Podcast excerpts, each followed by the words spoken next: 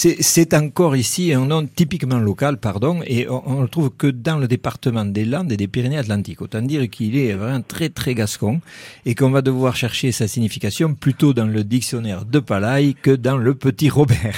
La première partie, de toute évidence, c'est l'article contracté du, hein, qui devrait être orthographié normalement DOU ou DEU euh, en, en, euh, en, occitan d'ici, mais qui a été francisé en DU, hein, ce qui est très fréquent euh, dans notre état civil. Voilà. La seconde partie, c'est donc l'amont. Euh, alors, je pense qu'il faut le prononcer l'amont.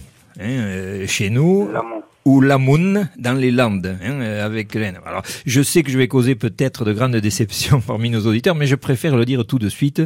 Ça n'a rien à voir avec l'amour qui signifie l'amour. Hélas, c'est ainsi, voilà, hein, c'est autre chose. Alors, en fait, euh, l'amour, c'est un bourbier, un marécage. Euh, ce mot étant sans doute un ancien dérivé du latin lama qui avait le même sens, hein, avec sans doute un diminutif.